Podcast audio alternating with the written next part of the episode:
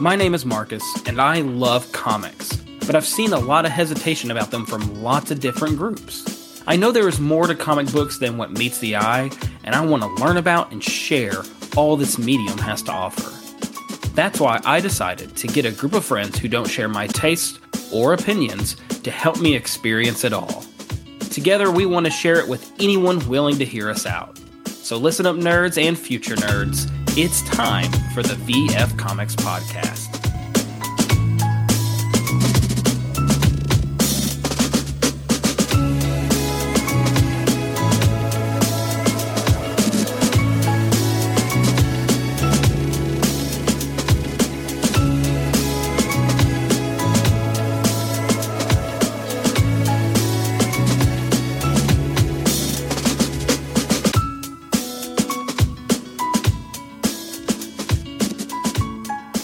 Welcome to the VF Comics Podcast, the only podcast that I have to record the beginning to 3 times. Every week, a collection, and this is number 4. Every week, myself and a collection of not like-minded friends talk about the amazing medium of comics and attempt to leave reading suggestions for every kind of reader. On this week's episode, we have with us Weslow. Hello. Beta Ray James. Hello. And Megalodon. Hey. You threw me off with that. Also, are y'all here? I heard you kind of breaking up a little. This week, I want to talk about several things. We're going to talk a little bit about Free Comic Book Day. We're going to talk about Loki premiering on the day that this episode launches. And we're going to talk a little bit about how comics publishers are celebrating Pride Month for June.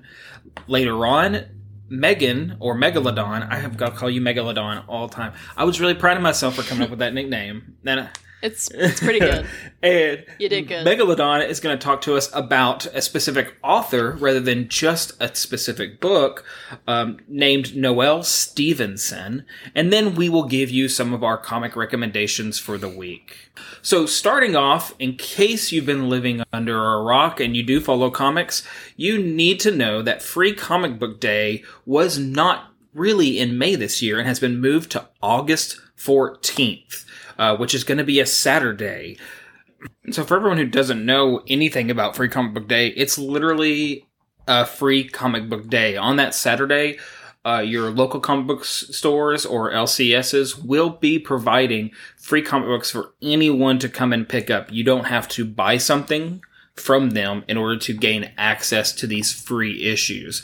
And they'll have issues of things that are ongoing currently. They'll have previews for upcoming storylines. And sometimes you'll see properties that don't have a regular published series show up during these events. I remember for years when there wasn't a Firefly or Serenity comic, they always had a one-shot that would get published on Free Comic Book Day that I always picked up. Yeah, that you mentioning that you don't have to buy anything when you go. You can just load up on free comics. You don't have to buy anything, but it would be really nice if you did. It would feel really, really great if you did totally buy something and check things out. Or, even to come in a little bit more softly, maybe you find something you like and you can ask, hey, do you have some ongoing series that are similar to this thing that I found that looks really, really cool? And the answer will likely be yes. Free Comic Book Day, again, is going to be Saturday, August 14th this year. Mark it on your calendar and go visit any of your local comic book shops. They will all have it going on. Any shop that is not doing it, that's dumb. They are dumb. I can't see anyone not participating. It's free. The next thing I want to do is get a little bit away from comics, but also talk about something comic adjacent. Loki, on the day that we are publishing, Loki is premiering. The new show from Marvel, it is the follow-up to WandaVision and The Falcon and the Winter Soldier. It is just the next big thing. As someone who loved the last 2 shows, I'm super, super excited about this. I believe new episodes are going to be premiering every Wednesday instead of every Friday. I'm not really sure why that's the case. Has anyone here not been keeping up with all of the Marvel stuff that's going on? Do y'all know what's going on in Loki at all? I know that it's a interesting time travel story, but beyond that, I'm a little behind. But I'm excited. I mean, Owen Wilson is an excellent actor. I mean, wow. Wow. Wow. But Tom Hiddleston, though. Oh, yeah, everybody loves him. Yeah. They've done a really good job of weaving Loki's story through all the movies. But one thing I actually want to remind you guys of, kind of like for anyone who's listening who might need a little bit of a rehash, you actually don't need to know a lot about Loki's history going, I think, into the beginning of the show at least, because the Loki that we're seeing is not the Loki that has been in all of the movies. In the most recent Avengers movie, they traveled back in time, and this is a version of Loki who got away due to them. Spoilers. Yeah, if you haven't seen Endgame at this point. He got away with the Tesseract. And so he doesn't have a lot of the character growth that the Loki we've been spending years with has. This one is fresh off the over the earth. Hold on. So he's still in the same scenario that he was in the original Avengers. Yeah, so this is fresh out of invading New York in Avengers 1.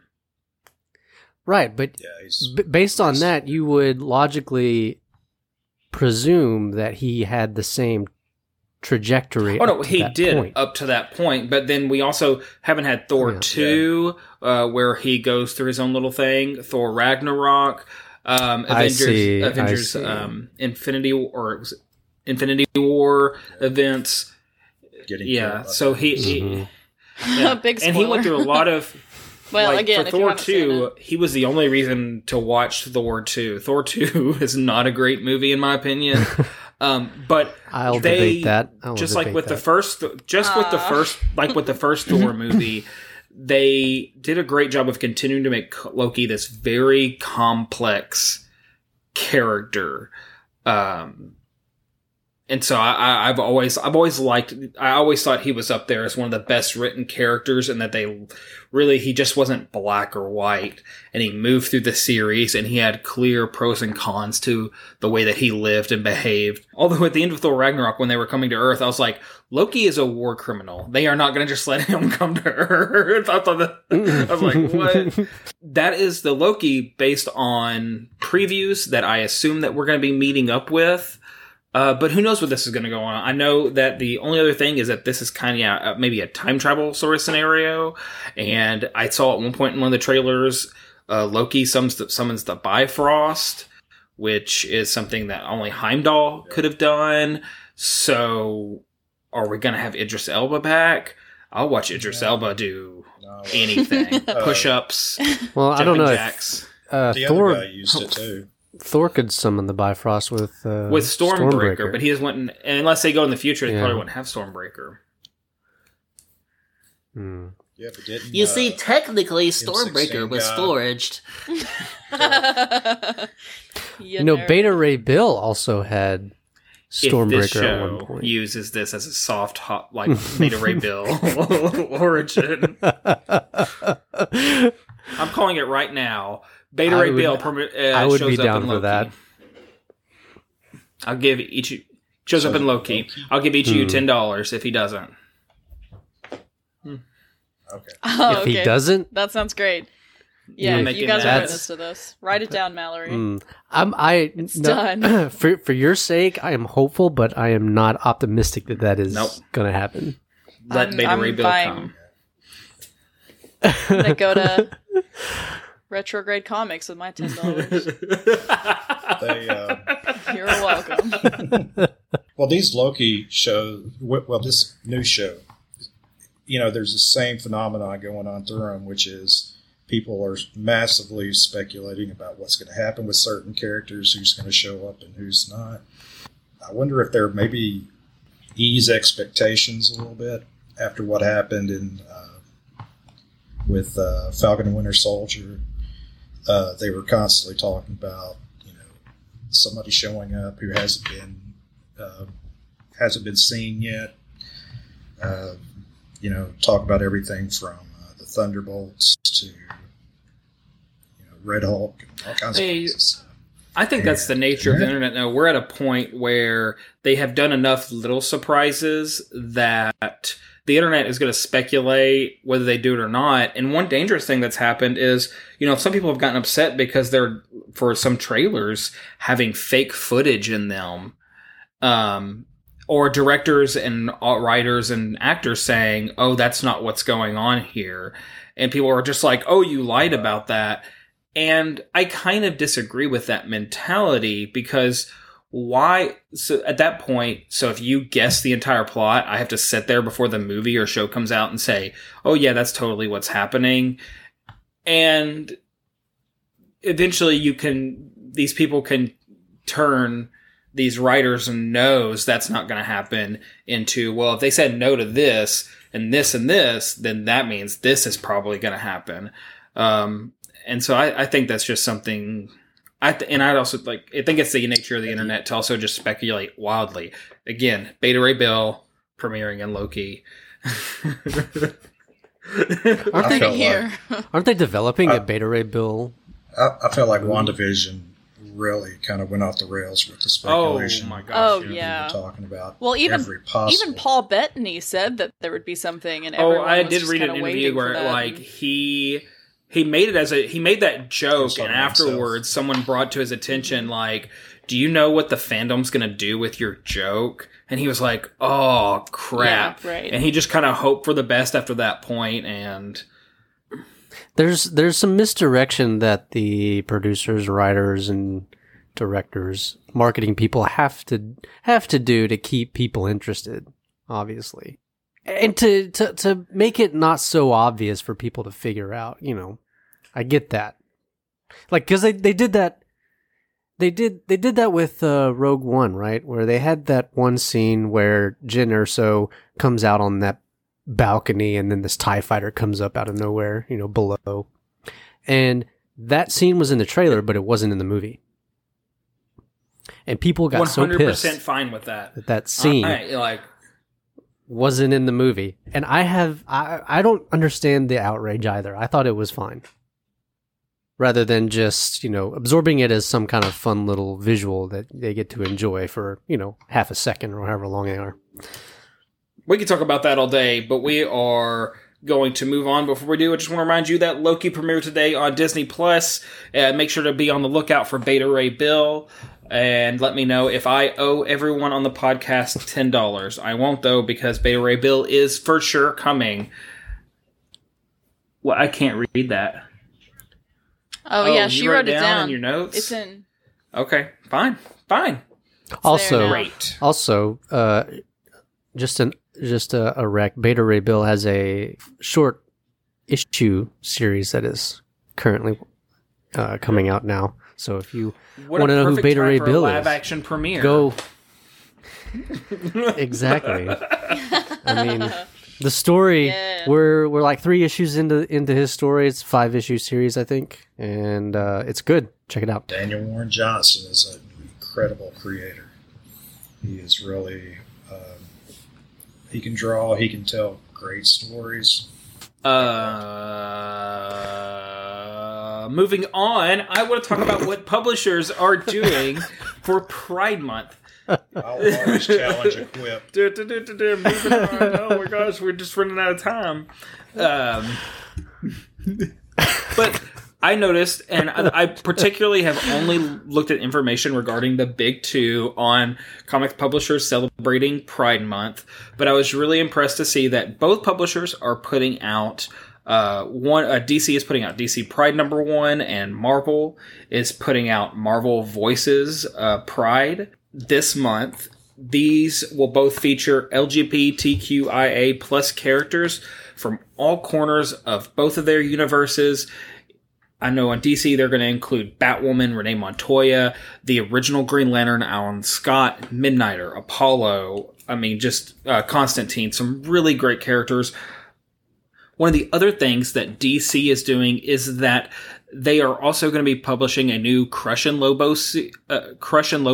In case you don't know who Crush is, she is Lobo's daughter, and has been pretty well received, and she's getting her own spinoff from the Titans Academy series.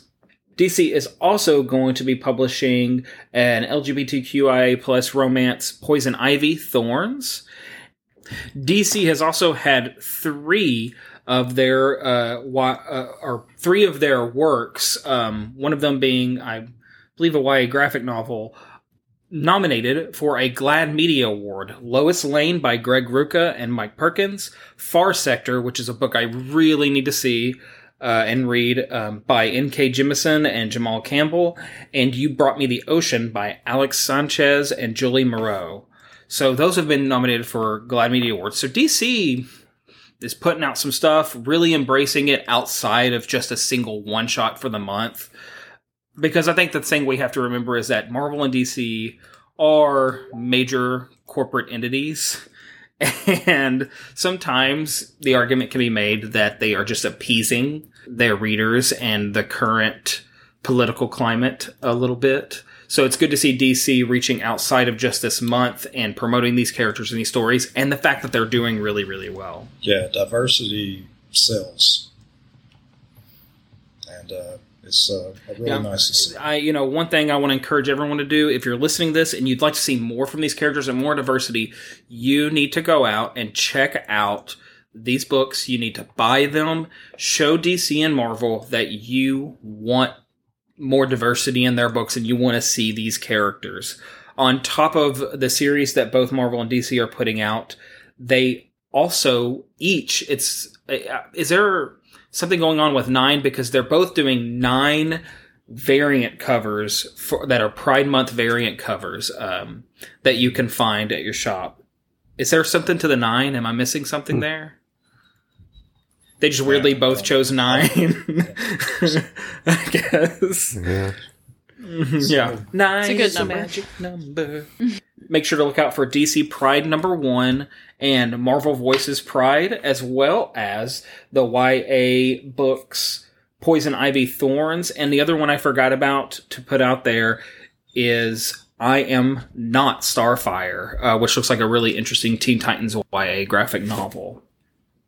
And speaking of that, recently, James over at Retrograde Comics, you had a Hellfire Gala event for Pride Month at the shop that was super successful.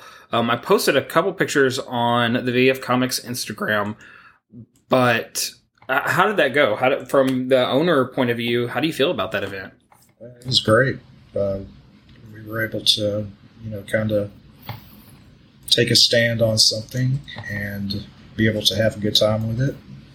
I had a really, really good time. Lots of varied people there. Lots of people in the shop. I know I saw on Facebook that you guys ended up staying up late and going into work late the next day because of it.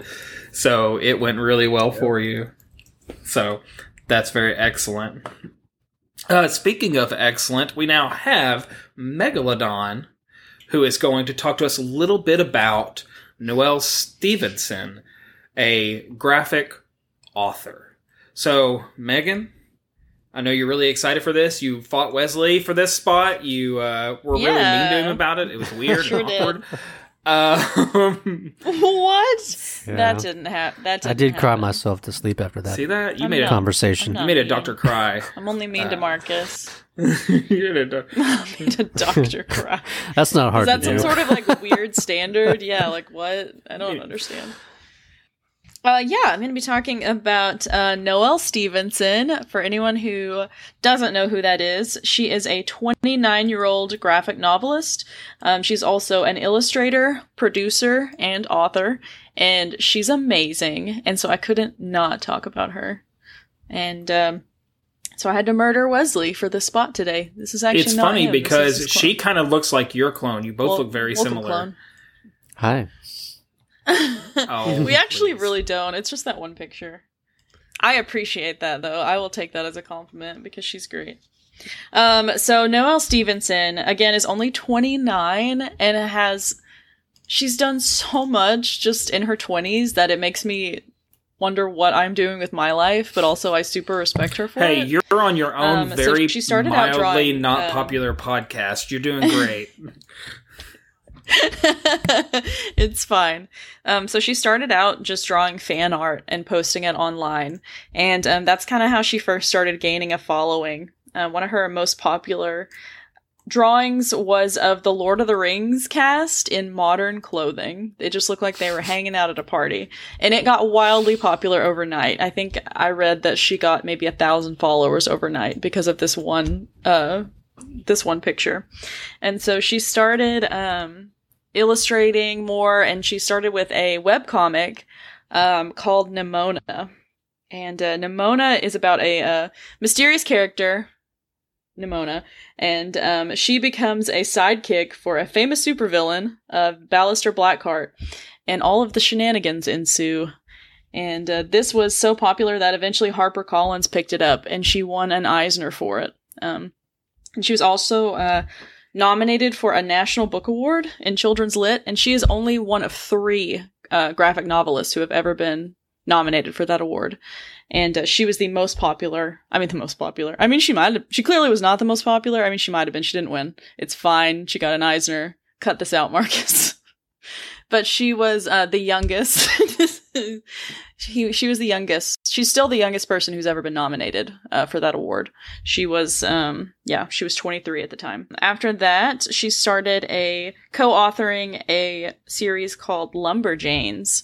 And this was just supposed to be a mini-series. It was not supposed to go very long, and it was so popular that it ended up going for over 70 issues. It just finished up, I think, this past year, and ended up winning 2 Eisners. So before 30, she has already won 3 Eisners and been nominated for a National Book Award, which is kind of a lot. And she actually wrote about that in her memoir, The Fire Never Goes Out. Yes, she's under 30 and she wrote a memoir. I don't know. My husband thought that was really weird and he kept giving me grief about it. And I was like, let this girl do what she wants with her life. And she has, which is why she wrote a memoir. She wrote in The Fire Never Goes Out. Yeah. She's done a lot, yeah, so I kind of get it. So The Fire Never Goes Out is about growing up in this world of success as a young adult and kind of it just coming out of nowhere and figuring out where to go post-success and struggling through figuring out her identity, like normal things that 20-year-olds go through. She has her story of coming out to her parents and her family and eventually marrying her now wife. Fantastic memoir. If you only read that, I highly recommend it, but also you should read Nimona because it's kind of amazing. And so one of her more recent adventures was in the creation of the Netflix series She-Ra and the Princesses of Power, which is a really good series. It went for... Gosh, I just finished it. It was either 4 or 5 seasons. I can't remember. But it's so good. And she ended up actually being one of the voice actresses. So she's been just wildly successful in her 29 years. And so I definitely think that this author deserves some recognition from her writing, illustrating, now production of a major series. So that's all I got on Noelle. She's cool. She's also non-binary, so she, or he, or them. She's cool. Noelle Stevenson, Noelle, and then Stevenson is Stevenson with a V in there, not a PH. So yeah, check her out. I didn't realize that this was the person who had worked on Lumberjanes. That's incredible. That's a very, very excellent comic book. And then I've heard so many good things about the She-Ra and Princesses of Power series that, yeah, just ended, right? They did their final season this year? Yeah. Yeah, they did, and it was so good. Oh my gosh. Yes. Everyone has to watch it, please. Stop making a He-Man very, very movie, and let's start working on the She-Ra movie instead. Is she still his cousin in that? Is that what they were? They were cousins? I don't know. Okay, so that's fine. He's not a thing in this. Is acceptable. Sorry. Well, okay, I really wanted Skeletor to be in this, but it's fine. Yeah, but it's fine. Skeletor is only good in one thing, and that was a live-action movie with Courtney Cox. He's actually only good in memes. Hot takes. So...